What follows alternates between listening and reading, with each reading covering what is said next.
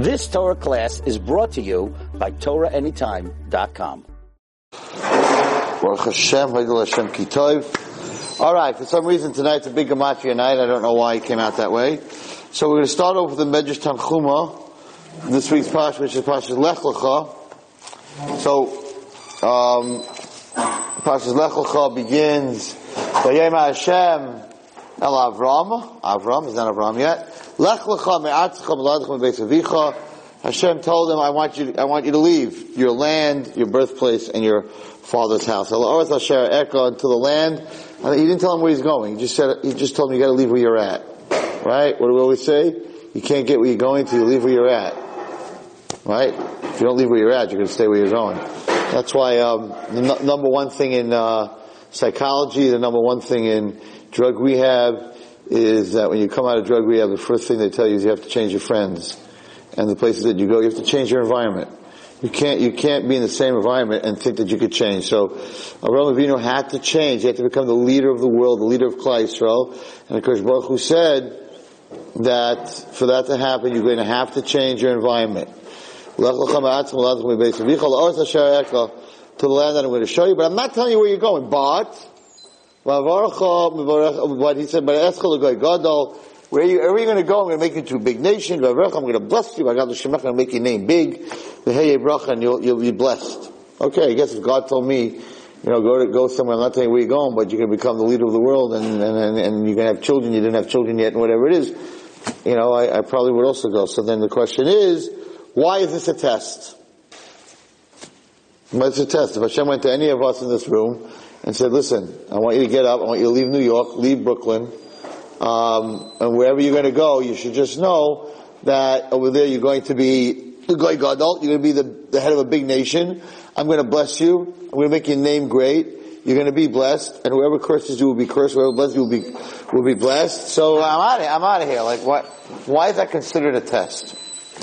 And last week's parsha, which was Pasha's Noach, at the end, we know that Avraham Avinu went into a kivshan of Aish. He went into a furnace of fire, right? Willing to sacrifice his life, and Hashem saved him, and the Torah doesn't say one word about it. Torah doesn't say one word. You, you heard last week's Pasha, you heard anything about a fire? Or a kivshan or anything? Right? That, the, the Torah doesn't say. But, oh! The big test of leaving his house, that the Torah talks about. We got a whole Pasha named that Lech Lecha. The whole Pasha is called the test of leaving. It was a big test. Hashem promised him the world, right? But throwing, jumping into a fire, that's not mentioned. How do we know that he was in a fire? Two little words. Actually four words. Vayetzu itam mi'ur kazdam. And they went, Abraham Avinu went with his family, and he left a place called Ur Kasdim. The ore comes from fire. He left a place that was called a furnace. Oh, so then we start to talk about Ur Kasdim, furnace, what kind of furnace, why was there a furnace, and that's how we know about it. From a medrash, but the Torah doesn't say anything about it. So why does the Torah name a pasha lech lecham, it doesn't name a pasha Ur Kasdim? So there's two roots, and one answer is really, in, in our day and age, we can understand it more than when I was growing up, and that is that if the Torah would tell us the story that he went into a fire, we would think as Jews that to become an Avram Avinu, to serve Hashem, you have to commit suicide. Now we know that there's suicide bombers and they blow themselves up. They really believe that to honor their God and to, to keep their religion, they have to kill themselves. So the Torah doesn't, Jew, Jewish way is not to kill yourself. You don't, you know, have to commit suicide. So the Torah didn't want to talk that much about this whole furnace to fire. But a very great rabbi said something unbelievable. And he said, it's to teach us that to die for God takes a second. But to live for God takes a lifetime. It's much harder to live that for God than to die for God. So to die for God, yeah, it's a little bit of a test, but it's one second and you're gone. But lech that you have to leave your house and you have to leave your family and you have to leave everybody and change your whole life, that's, that's much harder. So tonight we're going to talk a little bit about this whole story, what really happened in Ur. But, um, this is a subject that I talk a lot about, and I'll tell you why. Um, so, I don't know. I got I, this happened yesterday, the day before. It's been happening for the last couple of weeks. People are coming over to me in shul, and people are calling me that they have a child or a nephew that became agnostic and became an atheist, and they don't know what to do with them. This morning, and every almost every day, I get this.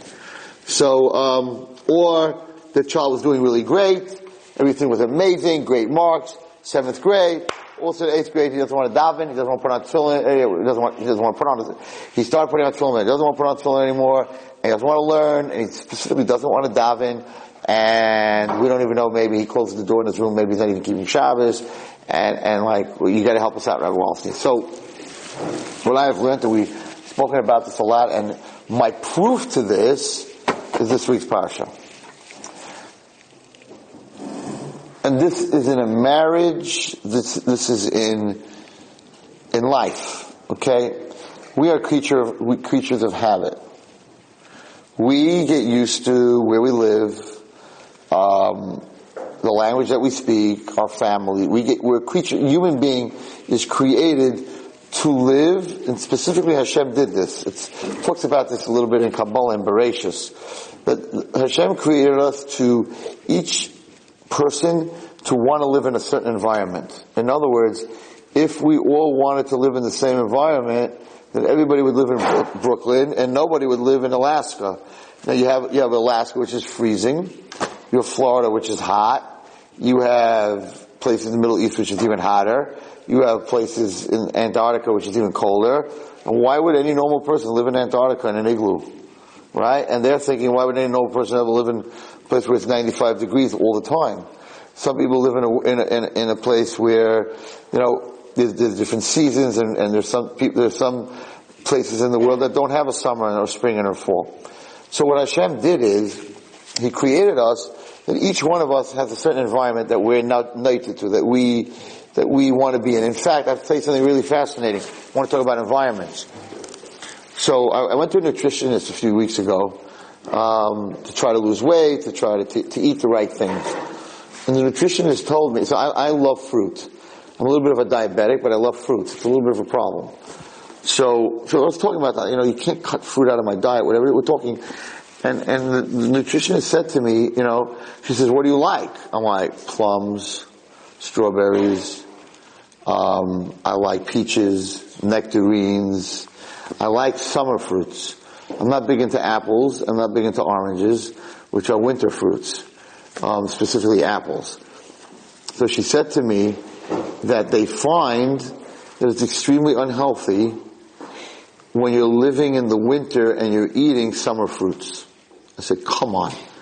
Absolutely. It's very unhealthy for a person who's in a winter climate eating summer fruits, who's in a summer climate eating winter fruits.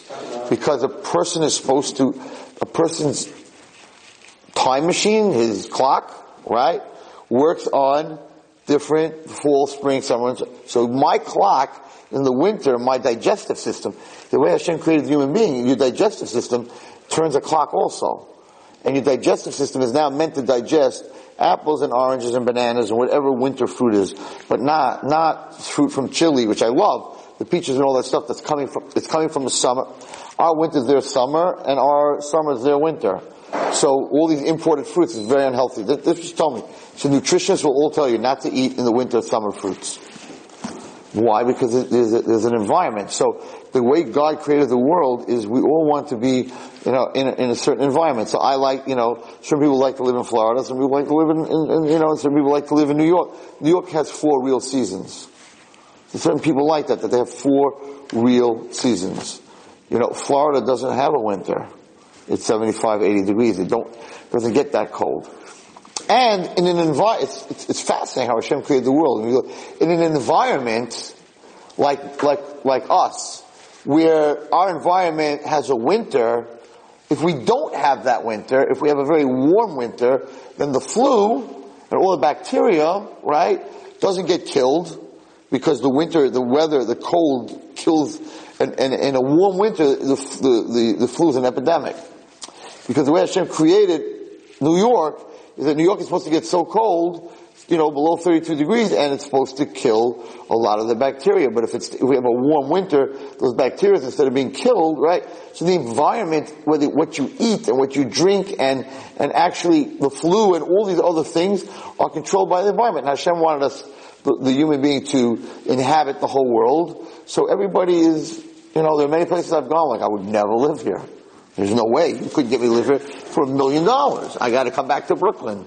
And there are people who come to Brooklyn are like, are you, you people live in a concrete jungle? There is no way I would ever live in a place. I mean, I have a, I have a friend that moved to Florida because he could not handle the cold. He just can't handle the winters. He just can't handle the winters. He just doesn't feel well in the winters, right? And then you have guys that love the winter and they love skiing and they love the cold. So that way the whole world gets inhabited. Right? So you have, you have people living in Chile, in South America, in North America, in Russia. Hello, we, the cold, they, they live in cold, cold. Yes, they drink a little vodka to keep them warm, but but they live in a very cold, cold climate. And and, and you know, a lot of Israelis, where do Israelis move? Where do you see? Where do you meet a lot of Israelis? California, California and, and Miami. What? I don't know. I was ever in Hawaii, but California. Why do they go there? Because it's their weather. They don't. They don't deal with winter in Eretz Yisrael you know, in Tel Aviv and those areas. They don't deal with winter, so they can't, they don't want to deal in New York, so they live, you go to LA, right, live in that weather. So the, that's, that's, that's, that's the environment. So, we, we learn about this all the time, that the physical world and the spiritual world, they're mirrors of each other. According to all of Kabbalah and the Zohar and everybody, they're definitely mirrors of each other, and 613 mitzvahs, 365 veins, and, and Ramach Evarim, you know, and 240, right? So, so, so there's a mirror in the spiritual world. That in the spiritual world there's also an environment, right? Now it breaks down into, um, in actually, we say this in the Tikkun Leil Chatzai Leil Shvuis, that each our neshamas are all uh, there's I think there are well there's five there's, there's four there's Bria Atzilus and and so so but but you the neshama of some people like to learn Chumash some people like to learn Medrash and Kabbalah.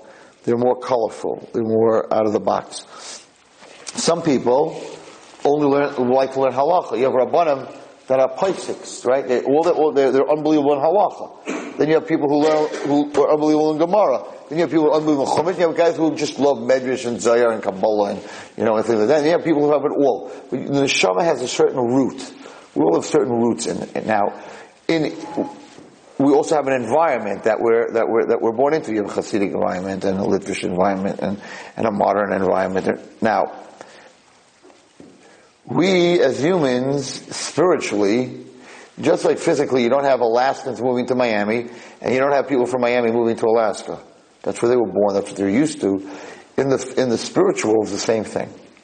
So, when you see a kid who's born into a religious family who is in an environment, his school, his home, his family, is believing is, is part of Yiddishkeit. They have a, they have a, he goes to, they go to shul and they have Shabbos and they have all this, and all of a sudden he says, "I don't believe in God."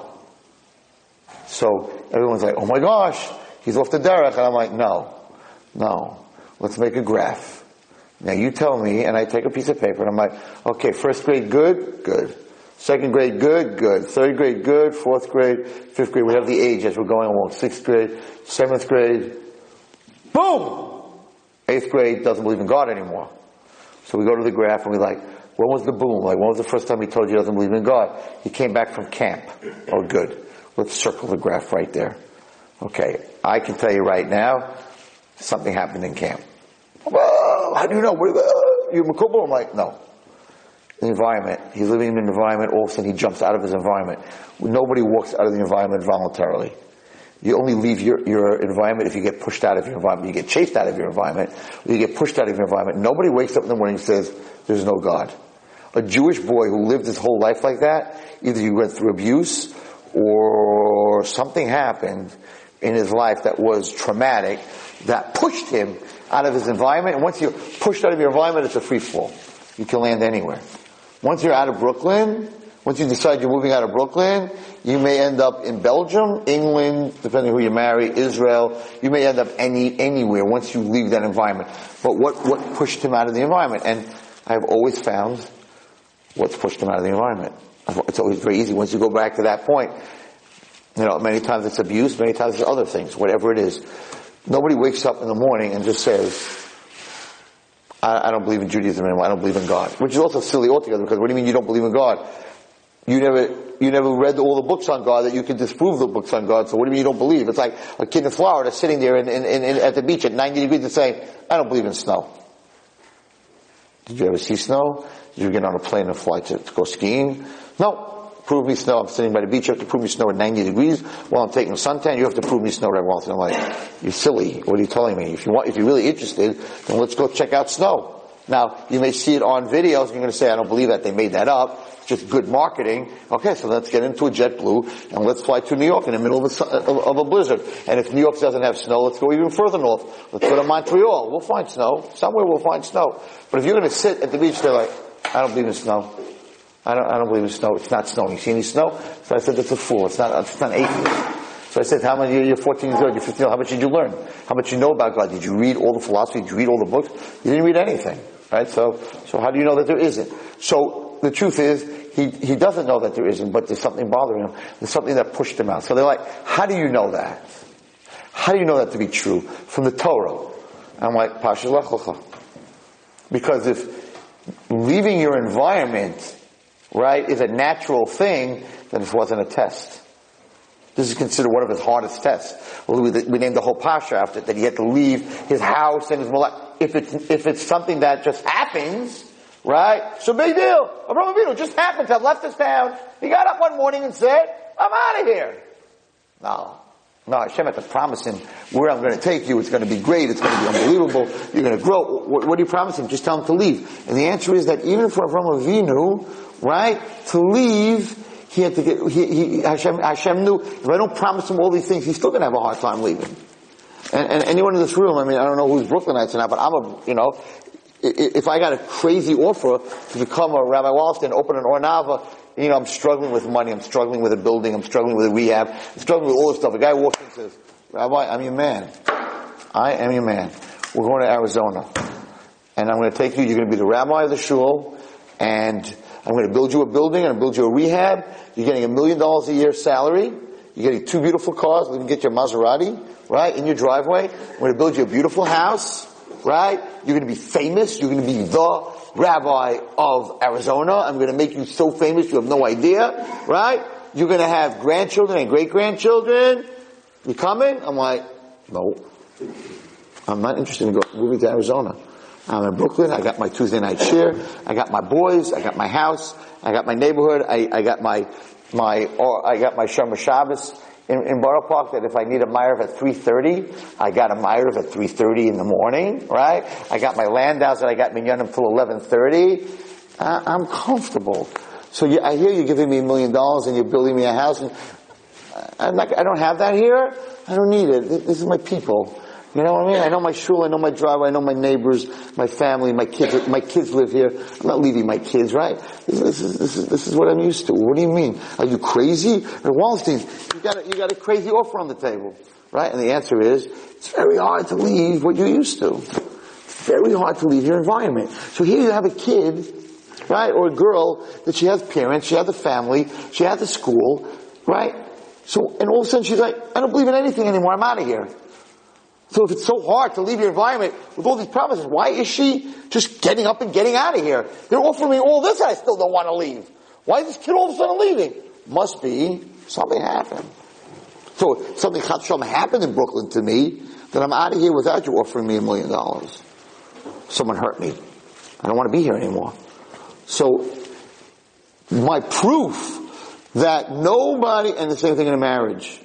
Marriage is going great, marriage is going great five years, eight years, they're really doing well. All of a sudden this guy is like coming home and he's ranting and raving. And everything his wife is, he comes home and he's like, and she calls me up, she's like, I don't know what happened to him. I think he's having a nervous breakdown. He comes home and all he does is, is, is, is criticize how I look and criticize what I do and crit- I don't, I watch he turns into a monster. I'm like, no, there's another woman in his life. He didn't turn into a monster. No husband just woke up one morning and said, I don't like the way you look. I don't like the way this. I don't like the way you cook. No. No. That's his environment. It's his wife. If all of a sudden he's criticizing you, it means there's somebody else. There's somebody else. Somebody pulled him out of his environment. And now he's out of his environment. Now he's talking sugar. 100%. There's somebody else. And how many times older guys who I don't believe in God, I don't believe in I'm like, come on man. You know, what's her name? You know, you're going with a non-Jewish woman? Like, what's up? Why'd you have to get rid of God? I deal with this all the time with kids. Like, why do you have to get rid of God? Why do you have to, you want, you want to be Michal Shabbos? Be Michal Shabbos. But why'd you go from being Michal Shabbos to like, I don't believe in Shabbos? And the answer is because we as Jewish people, we as people, we have a conscience. And, and, and I, the last thing in the world is I don't want, I, I don't want to look in the mirror and, and think that I'm bad. So, if God told me to do something, and I'm not doing it, I'm not listening to it, that makes me bad. Nobody wants to be bad. Nobody wants to look in the mirror and say, I'm bad. They get some songs like that, right? I'm bad to the bone, but that's a song. No one wants to look in, in the mirror and say, I'm bad to the bone. Right? So, so what do you do? What's your, what's us human beings? What do we do? So I can't be bad, but I did something bad. According to God, I did something bad. If I get rid of God, I didn't do anything. I didn't do anything bad.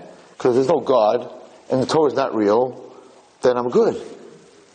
So, it's much easier than changing and doing tshuva for what you did. It's much easier to just get rid of God. And if I get rid of God, I can do whatever I want. I have dealt with so-called atheists for about 20 years now.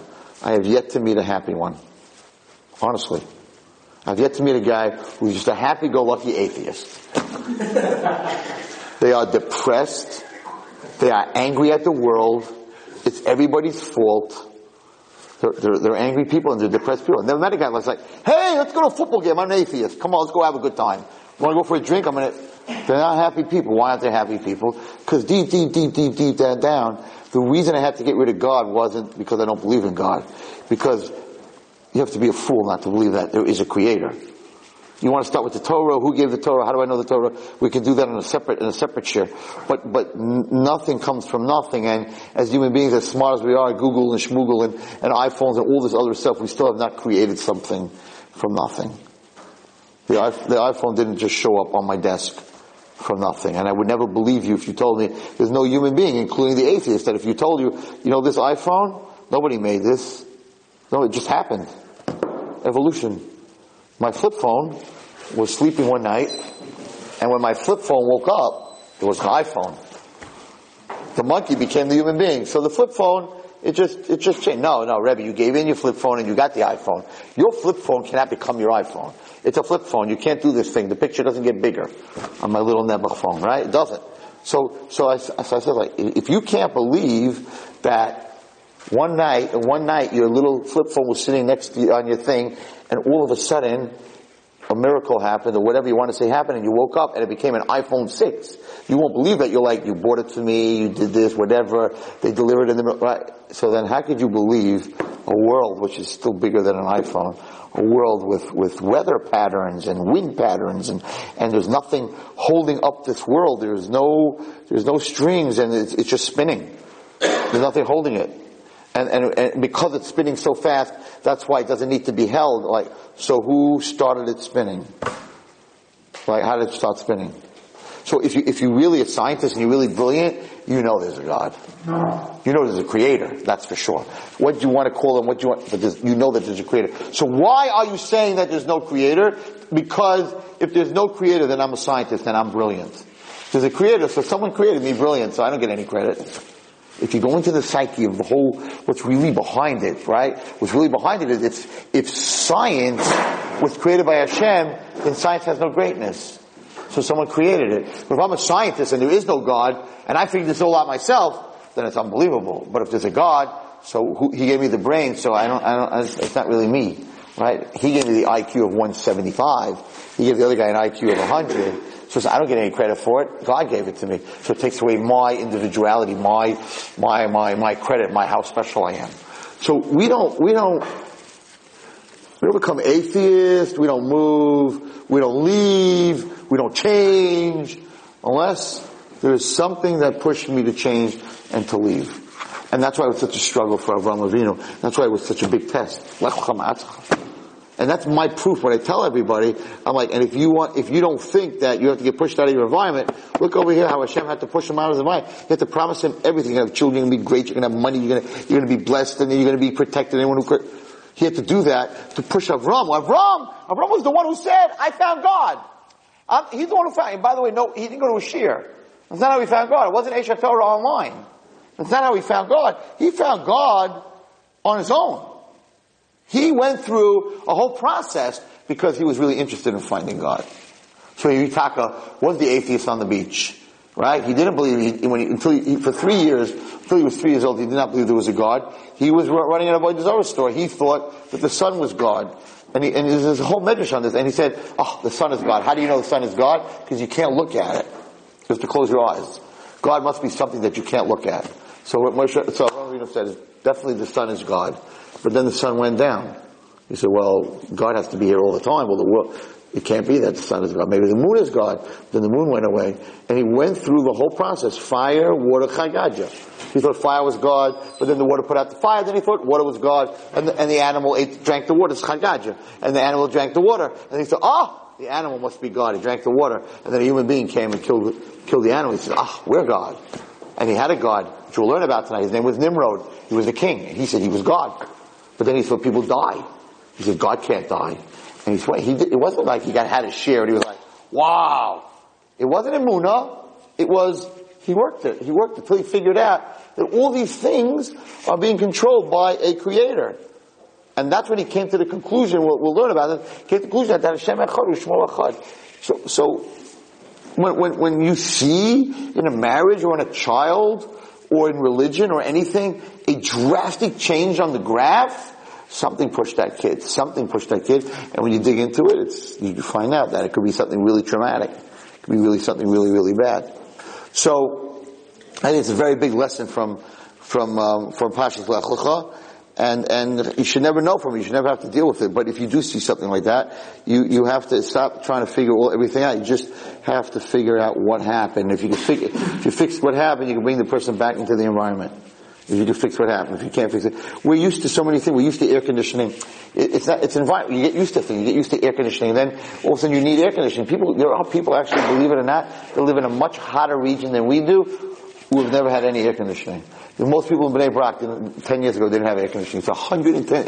I was there in the summer. You can't breathe, right? They don't have English.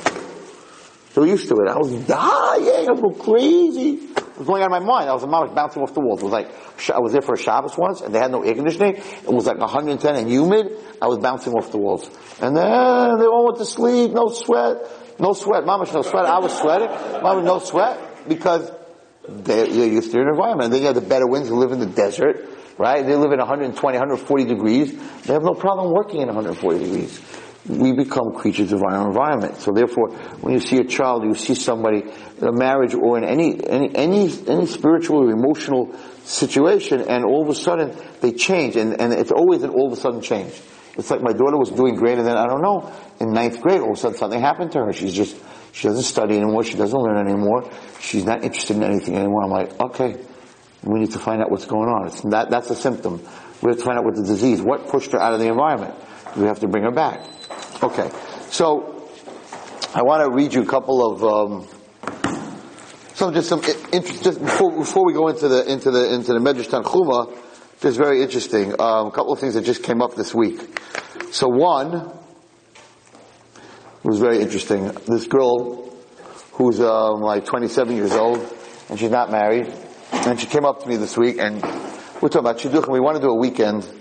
We're looking to do a weekend, if we can't pull it off in January, we're taking two hotels that are connected to each other and we're going to try to make Shidduch and we're going to have boys in one, girls in the other and make it a weekend, Shidduch weekend. I'm trying to get Charlie Harary, other people, I'm trying to get other people to come and that like Shadchanim, Shadchanim out there will bring like 20, each Shadchan has lists. He'll bring 20 girls and 20 boys. Next shach will bring 20 girls and 20 boys. You get 10, 20 shadchan, all of a sudden you have 200 girls, 200 boys, or 300 girls, 300 boys, and then bring families so that, and then have them have a Shabbos together. And, and, and meet, because we have to, we have to make shidduchim. It's like, it's really crazy out there, the amount of, of kids that are not married. So, so, I was talking to this girl about it. She's 27 years old and she's, so she says to me, you know, Rabbi, I gotta tell you something. You know, you know, I'm having a hard time with shidduchim because nobody wants to go out with me. I have divorced parents, whatever I went through. Um, you know, so like every time I go to a shadchan, they tell me I got baggage. You got a lot of baggage. She goes, you know, you got a lot of baggage, and I don't know who to set you up. You got a lot of baggage. She goes, but Walthy, let me tell you something. This is what she told me. She blew me away. She said, I have a lot of baggage. But you tell those shadchanim that my baggage is designer baggage. I was like, I hear you. I hear you. So you could have baggage, but you could have Prada baggage, you know? You could have designer baggage. So I walked away, I'm like, that's very nice. I like that. I don't know where you got the cliche line. That's a great line. I got baggage, but it's designer baggage, you know? I like that. It's very cool. I walked away, I'm like, that, I like that. It's very positive. Very positive thinking. But afterwards, I said to myself, you know what? Every person, every Jewish person has an neshama. So if you have baggage, whatever that baggage is, whatever you went through, you need to know. You need to walk around and say, like, I got baggage. Everyone has baggage, but I got an neshama. So my baggage is designer baggage. Every Jewish person has to know that your baggage is designer baggage because it's got neshama written all over it. I don't know if it's a new design called neshama, but it's we all have that. And so when I walked away from it, I'm like, that's very cool. I'm going to tell all the shadchanim about you. But on the other hand, yeah, every Jew has designer baggage. So I like that. That was one thing that happened this week. Another thing I have to tell you guys blew me away. So this girl called up a, I'm very into shidduchim now. That's my new, my new, uh, my new channel. So this girl called up um, this rabbi, and she, um, and he said to her, "What, you know, what are you looking for in a boy? Like, what's your main thing that you're looking for in a boy?" And she said, "I only know, I only want to know one thing about the boy." She says, "What do you want to know?" She goes, "So I was, is he nice? Is he this? Is he handsome?" She goes, "Does he talk by davening?" Now this is a not such a you know from Yucca. She's a, professional, whatever it is. That was her only question. I said to the rabbi, like that's that's fascinating that a girl would ask such a question. I said, but I understand the deepness of the question. So let's say he does talk by davening. So that's it. You can't go out with him. The answer is yes. You can't go out with him. Why? Because someone who talks by davening is not the talking by davening. He's a kafri toiv he has no appreciation. In other words, he's coming to shul to pray. What are you doing? You're thanking God. If you're talking by davening, means that me, my talking right now is more important than praying to you, God. In other words, I'm coming, you're coming to Hashem's house. He didn't tell, he, right? So a person who talks by davening is a person who, in the middle of their conversation, is going to pick up the phone and talk to someone else. She's in the middle talking to by dinner, and he's on the phone with, for two hours on business.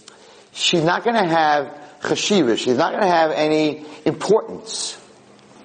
Right? She's not going to have any importance by her own husband. So it's not that, it's not the halacha the talking by davening. It's a person who talks by davening is a certain type of personality. It's a personality of like, listen, uh, Hashem, you know, right now I have something more important. And, and, and with Yakar Satov Hashem, it's your kafri tov. You're, you're not showing appreciation, you're showing a non-appreciation. It's like, instead of thanking you, I'm busy talking to someone else.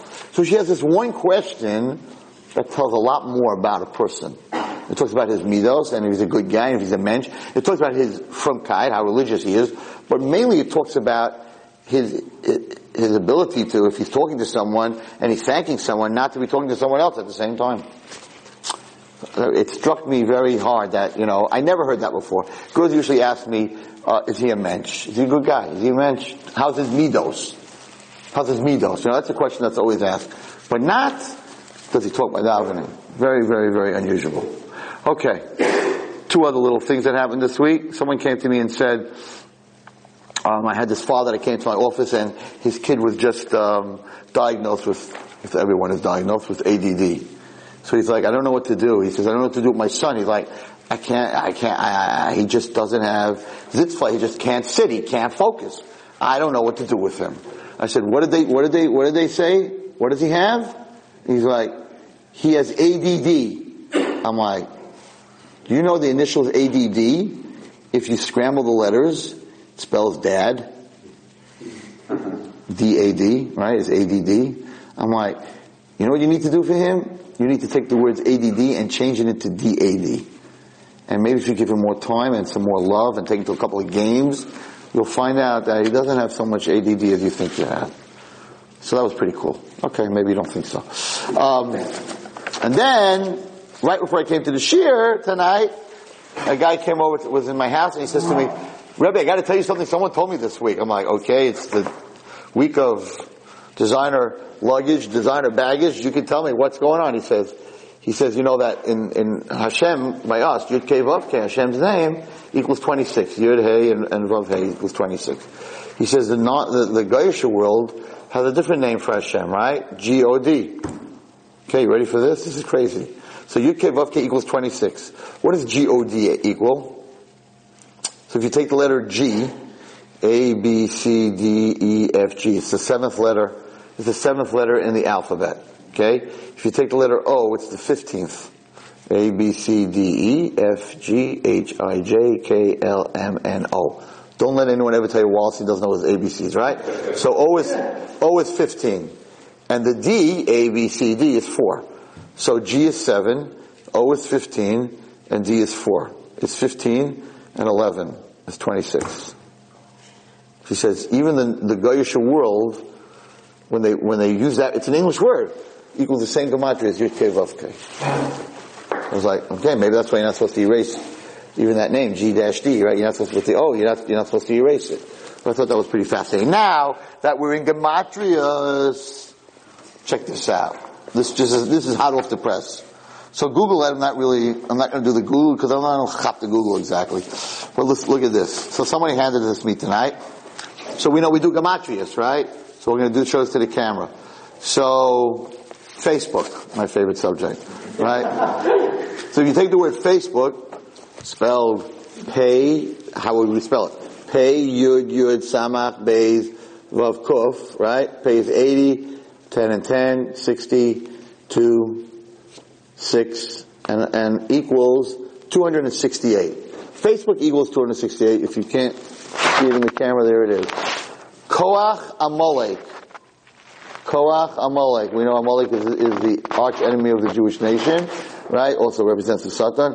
Koach Amalek equals the same as the word Facebook. We just started. Okay. Here we go. Next, check this one out. Check this. He, he just gave it to me. Check this out. Twitter. Interesting how you're spelling it. Tw- Twitter, Twitter, Twitter. Right? Twitter equals 240. That's how you would spell Twitter. Because that's two vovs is like a W, right? So it equals 240, which is the exact gematria of Amalek. Pretty scary. Twitter equals 240. The word equals Amalek. 240 equals Amalek. Here it is. Everyone check it in the camera. Okay. Now. That's Koyach Amalek. Okay, now. What's this one? What? Instagram. Oh, the comments on the comments? Okay. So, the comments that are written on Facebook equals 661 hot comments, which is the exact gematria of Lashon Hara. Okay, hot comments. It's a little, uh, I don't know, but okay. Comments. then, this is cool. This happens to be very cool. If you take the word Facebook and Apple, right? Apple iPhone. Here, this is for the camera. You take the word Facebook. We, we said how much is Facebook equal? 260, uh, 268, which is Koach Amalek. 268 is also Apple iPhone. Equals 268. It's pretty weird. I don't know how they came up with this, but it, it equals 268. Also Amalek. So in the deep recesses of the Gematria world, the bottom line is, Facebook's not good for you. Okay. Not because of the gematria, but for other reasons. But anyway, we would like to thank you for bringing these beautiful gematrias. And you're not going to see them in the Baal HaTurim, but it happens to be that tonight, without you knowing this, there is a gematria that I want to talk about. It's, it's, it's in the Medrash Tanchuma, and because I love to learn Medrash. Um, this week's Pasha, Pasha Lech so you can go home and, and say this over. He says the following. He says, that Avram Avinu was three years old when he recognized that there's a God in the world. Okay, when he recognized there was a God in the world, he was three years old. Now, it says in the pasuk, Akev Asher Shama Avraham. Akev, when when um, because Avraham listened to my voice. If you take the word Akev, the ayin in Akev equals 70. The kuf equals 100. The beis equals 2, which is a total of 172. So what the pasuk was telling us that Akev Asher Shama Avram, Avram only heard my voice for 172 years. Avram lived for how many years? 175 years. So for three years, he didn't believe in God. His first three years as a child, he did not believe in God until he found God. So uses the word, the pasuk, used the word Akev because it was only 172 years that he believed in God. That was one of the, um, one of the gematrias. There is another gematria, um, I saw before. Oh, Lech Lecha. Lech Lecha equals a hundred. Right. Lech Lecha equals a hundred. Uh, this, this week's Pasha, Hashem says, Lech Lecha, go for yourself, right? Lech Lecha equals a hundred. The gematria of Lech Lecha, right, together, 30 and 20, 30 and 20, is a hundred. Hashem was saying, if you leave where you are now, at a hundred years old, you'll have a child. What, what's the Lecha? Go for yourself. What, what am I getting? What, what's, what's myself? Because you take the gematria of Lech Lecha, it's a hundred. Hashem was telling that when you're going to be a hundred years old, that's when you're going to, that's when you're going to have a child. That's going to be, you know, that's going to be for yourself. So, there's, there's, there's, a, there's a few more that he brings down. There's a few, a few different gematrias. But the main point that I really want to talk about, we have a couple of minutes left, um, is the whole Avram Avinu, and and I don't know. Most people do not know the story of Avram Avinu, what happened with him and Nimrod, and this whole story in Ur that happened right before this week's parsha. That uh, when he was when he was actually when he was actually thrown in the fire. I, I, I, have to tell you something very interesting. It's not this week's parsha, but I spoke about it today in Parshas Vayera. So most of you know my nursing home story with uh, with Lefkowitz and Friedman. Do you? You don't? You do? You don't? None, nobody knows that story? Really? Nobody in the room knows the story? Lefkowitz and Friedman? What? That was, oh, you, were you in, the, in on Avenue, in Coney Island Avenue. You never heard it before? Okay, so you know what? We'll, we'll, skip the medrash. I'll tell you this. You have to hear the story. You have to have this. You have to hear the story, and it happens to it happens to have to do with next week's parsha. You have to hear the story. This, this is the best story. So I happen to have said it today because I went to a school today to talk, to talk about chesed. I think it's the, the ultimate story that I ever heard in my life about chesed. The ultimate story. So, and it's a true story, and I can show you where it's written. True story. I'm not telling you a story that was made up. So there was, uh, I don't know if I'll be able to do it in ten, eight minutes, what I did over, it took me f- half an hour to do over there. But I'll tell it to you very fast. So there was this guy, his name was Lefkowitz. He was he lived in a he, he, was in a nursing home. He never had no legs. He, he, lost he lost his legs to diabetes. And this nursing home had in every single room there were two people, except his room. He was very very wealthy, and he paid for both beds. So he wanted to be alone. He didn't want to be. He didn't want to have anyone else in his room. He was an artist. He did a lot of draw. He was. He did a lot of drawing. He was an artist, and he was a very wealthy guy. And he had his own room. One day, the owner of the nursing home comes to uh, comes to, to Lefkowitz. He says, "Listen, I need a favor. There's this guy Friedman, not you, but there's this guy Friedman, and um, he he his, his children want to bring him to our nursing home, but we have no beds. And in 30 days, we're moving someone to Florida, so a bed's going to open up, and we don't want to lose him. Could you have him in your room for 30 days?" Everybody has two people in the room. Just let them into your room for 30 days. We'll discount you back, the, you know, that you're paying for two beds. Let them in your room. He says, I don't know. Okay, you know what? Uh, this way he'll be able to stay in the nursing home for, you know, forever, and otherwise he's not going to be able to, have to get a bed. Fine, bring him in. Okay? They wheel a bed, a bed into his room, another bed, and some furniture, and they bring this guy into his room. Now Lefkowitz is a very happy-go-lucky guy. So they bring this Friedman into his room and they put him into his bed, and Lefkowitz gets into his wheelchair and he wheels over to this guy Friedman. And he wheels up to the bed and he says, Mr. Friedman, welcome to Lefkowitz's palace. It's an honor to have you. This Friedman was the most miserable old man you ever met in your life. miserable, angry, miserable guy. And he's like, Get away from my bed now. The meshuggana. Get out of here. And, and Lefkowitz is like, excuse me? Go away from my bed! He says, no, no, no. You don't understand. This is my room.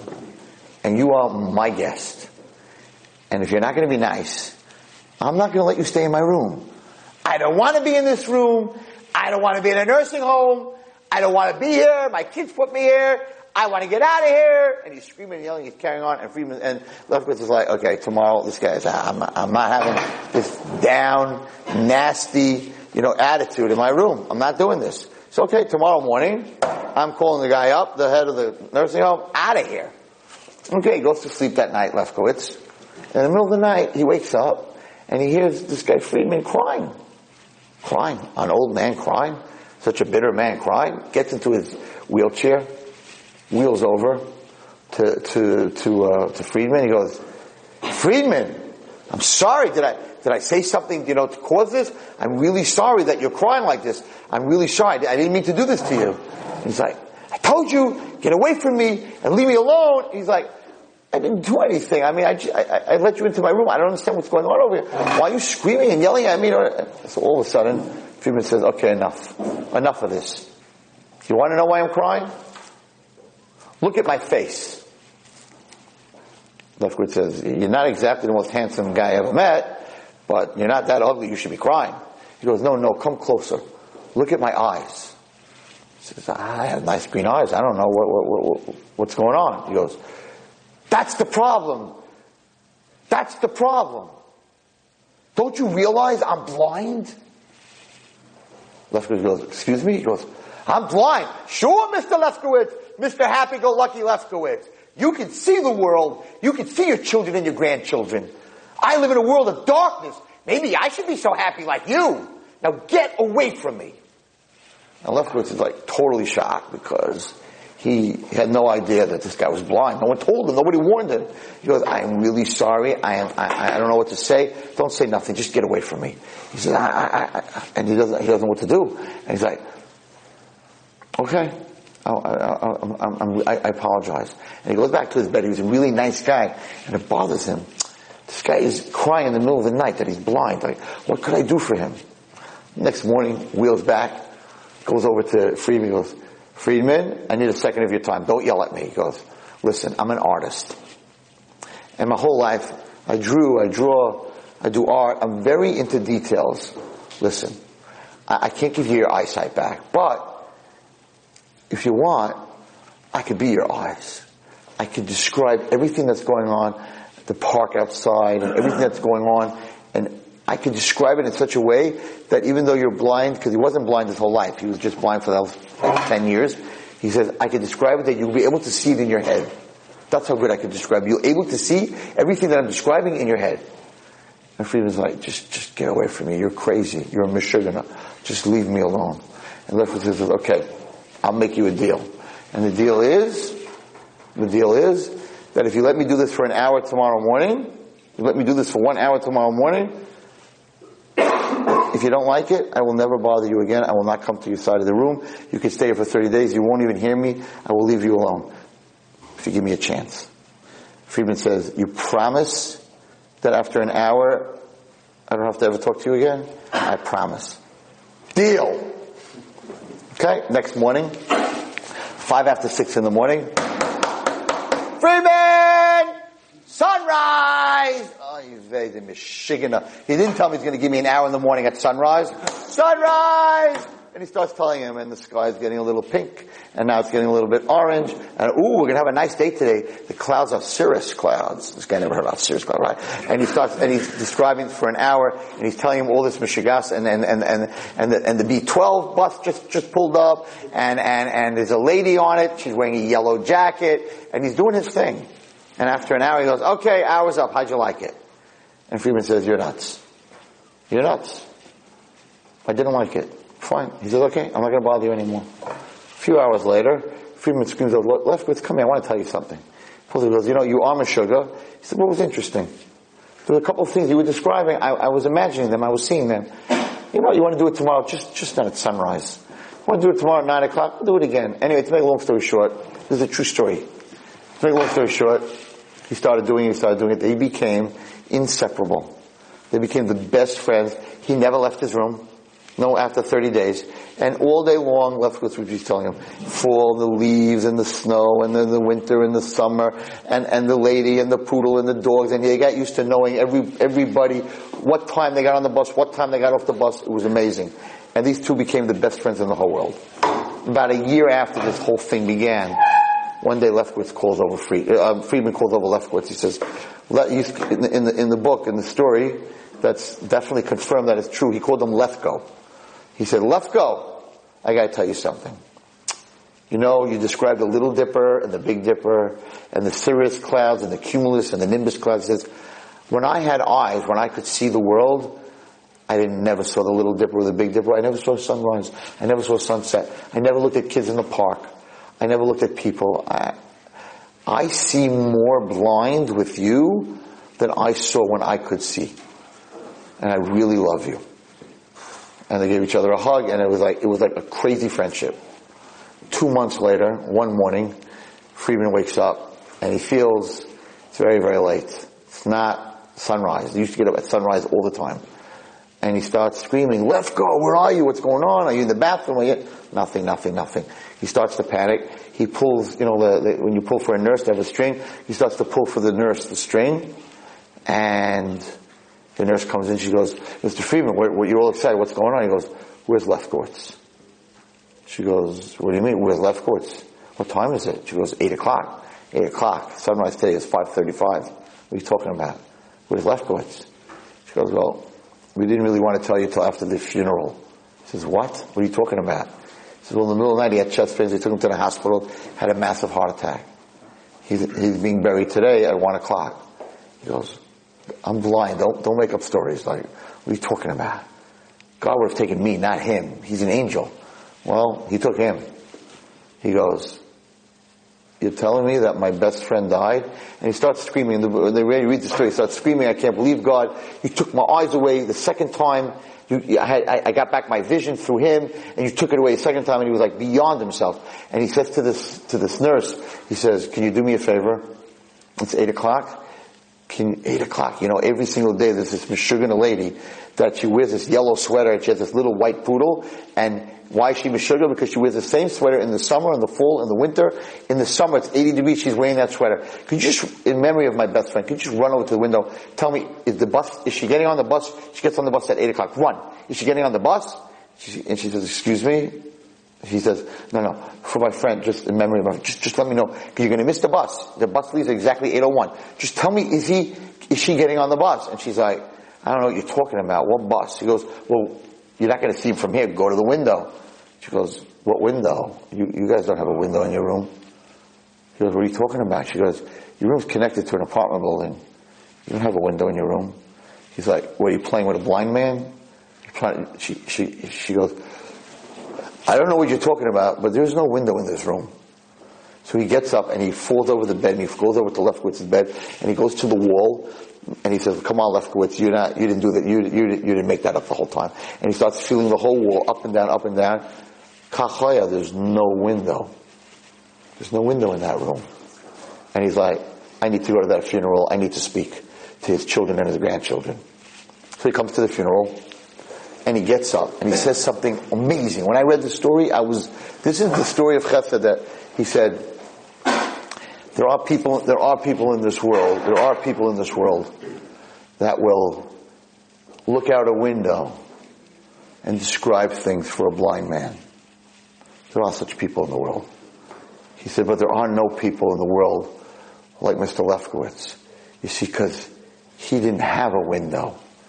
He had the same wall I had. And he was willing to take his wall and turn it into my window. That doesn't exist. That was your father.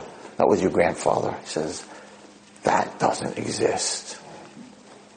That's true chesed when you're having a good life and everything's great, helping other people, it's chesed, don't get me wrong. But when you have a wall, when you're having a hard life, and you're willing to help another person who's having a hard life, you're willing to take your wall and make it into a window for someone else, that's the top. That's, that's the top of chesed. How do we know that's the top of chesed? Next week's parsha. Vayera, the Parsha, where Avram Avinu saw the three angels. He was so sick. It was the third day of his bris milah. He wasn't having a good day where everything was great and he's like, okay, who wants to come to my house? He was so sick that God had to visit him. He was such at a wall. He was in such pain. He was in such darkness. When did he do his chesed?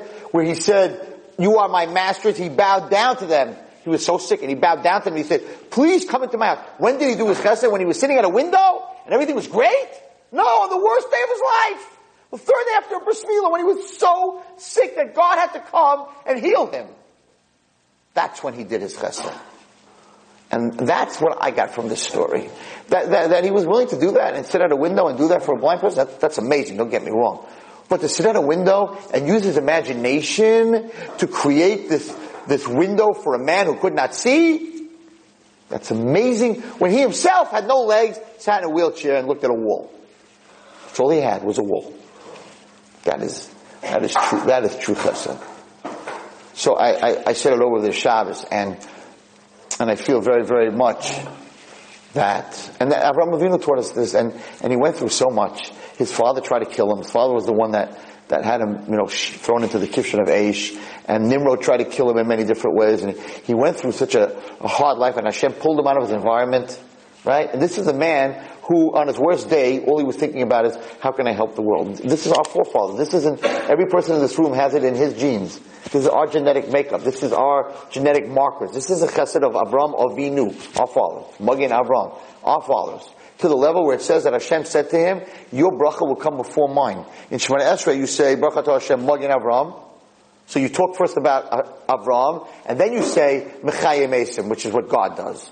Avram comes before God in our Shemoneh Esrei because he was he was such an unbelievable chesed. So I said, you know, in Shir HaShirim it said, well, this will end. Shir HaShirim says Hashem will watch us through a window and through cracks of a wall. So they ask, well, what's the difference?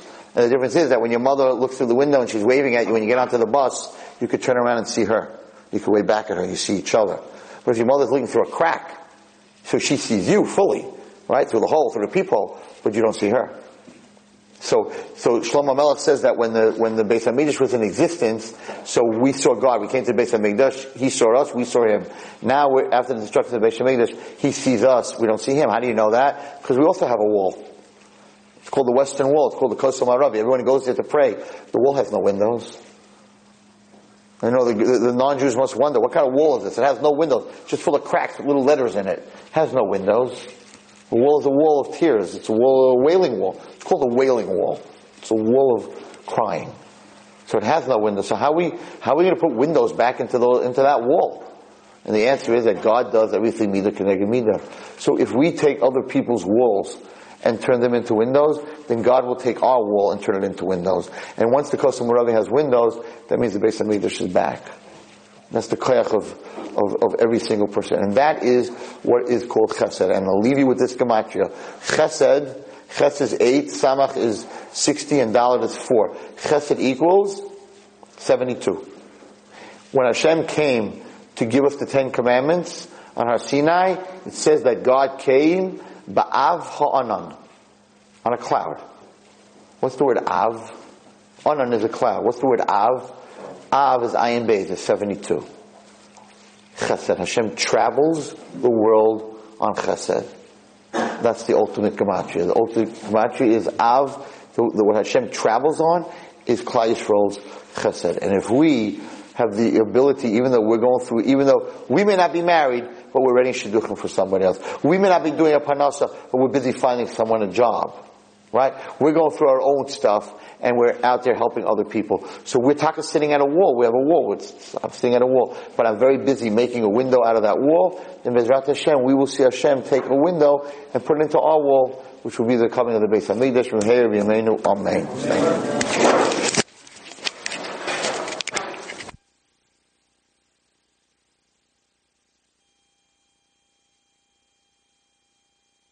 Just experienced another Torah class brought to you by TorahAnytime.com.